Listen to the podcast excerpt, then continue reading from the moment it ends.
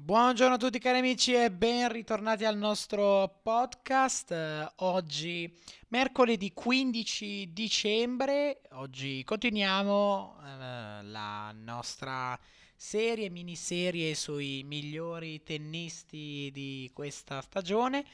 Eh, ieri abbiamo parlato di Dominic Thiem e anche di Roger Federer, due podcast molto brevi, però insomma sicuramente ecco, hanno, uh, hanno espresso comunque un po' eh, le mie opinioni su quello che hanno fatto questi due tennisti in questa stagione. Oggi andiamo avanti, parliamo del numero 17 e del numero ehm, 18 del mondo. Iniziamo dal numero 17, Christian Garin. È stata una stagione mh, mm, non troppo positiva per Garin, infatti anche questo podcast non sarà tanto lungo, non ci sono stati troppi risultati per lui, ma comunque, insomma, vediamo quello che, eh, quello che è successo in questa stagione per il tennista cileno. E la stagione è iniziata eh, al Delray Beach Open, Christian Garin come testa di serie numero 1 perde al primo turno eh, da eh, Chris Harrison. 7-6-6-2 poi Chris Harrison non l'abbiamo più visto in questa stagione. Comunque sta di fatto che è iniziata male la, la stagione ha saltato il primo slam eh, stagionale ha saltato l'Australian Open quindi insomma si è concesso una grande pausa non è rientrato al meglio e insomma diciamo che se ne è accorto infatti mm, ha, eh, ha smesso di eh, appunto di, um, di giocare eh, per un bel po' di tempo. È ritornato eh, a giocare un match all'Argentina Open sulla, ehm, sulla terra Qui insomma ci si aspettava qualcosa in più perché sappiamo che ehm, Garin è un tennista da, da, terra battuta, insomma le qualità per giocare sulla terra battuta ce le ha tutte, può fare veramente grandissime cose, però eh, ecco diciamo che ha deluso perché al primo turno ha trovato Galan, Galan che Nagal, scusate non Galan, Riveros, Nagal che lo ha battuto nettamente 2 set a 0, 6-4, 6-3. Beh, insomma, una stagione eh, non positiva, anzi davvero, davvero negativa per, eh, per lui fino ad ora. È iniziato, è iniziato davvero male. Eh, però la mh, stagione comunque sulla terra non si ferma, giusto una settimana di assestamento sui campi, poi dove va? Va al Chile Open, qui un torneo che non ha presentato gran, grandi, tennis, scusate, grandi tennisti, a parte lui. Qui eh, in ottavi di finale batte Tabilo 6-2-6-2, batte Vanilas 6-4-6-4, poi batte Galan, eccolo qui, 6-4-6-3 e va in finale contro Fecundo Bagnis e qui arriva il titolo Primo titolo in stagione per Christian Garin, 6-4, 6-7, 7-5, un ottimo titolo per, uh, per lui, arrivato insomma in una situazione della della stagione non eh, positiva per lui, aveva perso sempre al primo turno, insomma qua ha fatto davvero bene, però come, come mi è capitato di dire qualche, in altri podcast, eh, questi tornei insomma che si giocano su altre superfici rispetto ovviamente a quelli che ehm, sì, rispetto alla, alla, superficie dominante di questa parte di stagione, non voglio dire che valgano un po' meno perché sono comunque titoli, però insomma, ecco, giocare un torneo su terra battuta quando ovviamente si gioca tanto sui campi in cemento, beh, sicuramente avrà la sua importanza, però sicuramente da un lato la preparazione per i tornei più importanti manca. E Cristian Garini infatti va al Miami Open, qui perde nettamente al primo turno da Marin Cilic eh, 3-6-7-5-7-6 per il tennista croato. Eh, si conclude qui la stagione sul cemento, una stagione negativa, davvero negativa per lui.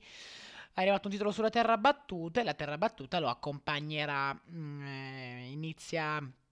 questa stagione su terra battuta eh, lunedì 12 aprile al Masters 1000 di Monte Carlo lui decide di partecipare fa molto bene il primo turno batte Ogelia Sim 7-6-6-1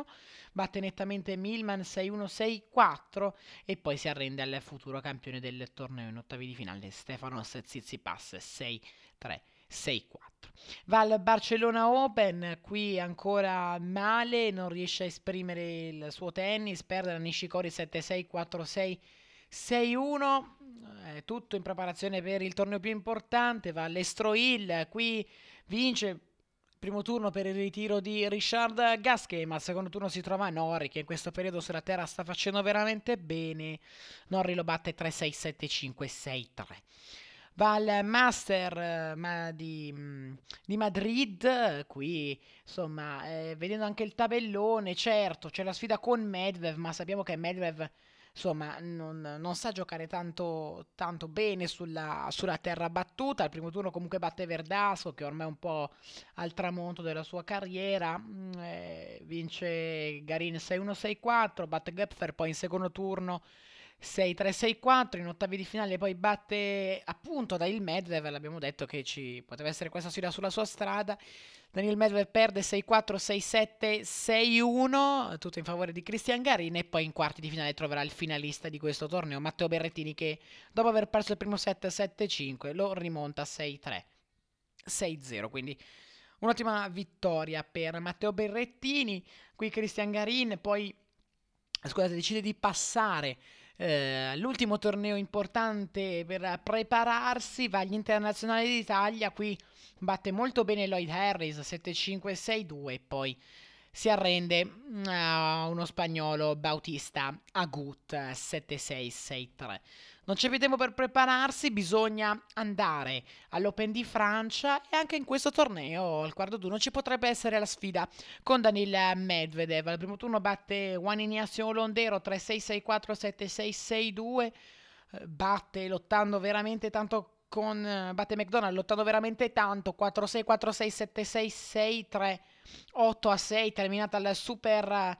tiebreak che poi non bisognerebbe chiamarlo così perché, come voi sapete, eh, i vari slam hanno una po- politica diversa sul quinto set, Roland Garros si va ad oltranza, non è come a Wimbledon che ci si ferma sull'11 pari, si gioca il tiebreak. Ecco, Ehm, Cristian Garin comunque vince, va avanti, batte anche Marcos Girone al terzo turno 6-1-5-7-6-2 6-2 e poi chi trova in quarto turno se non Daniel Medvedev che questa volta è di tutt'altro al viso, lo batte nettamente 6-2, 6-1, 7-5. Decide di non giocare tornei di preparazione per quanto concerne la, l'erba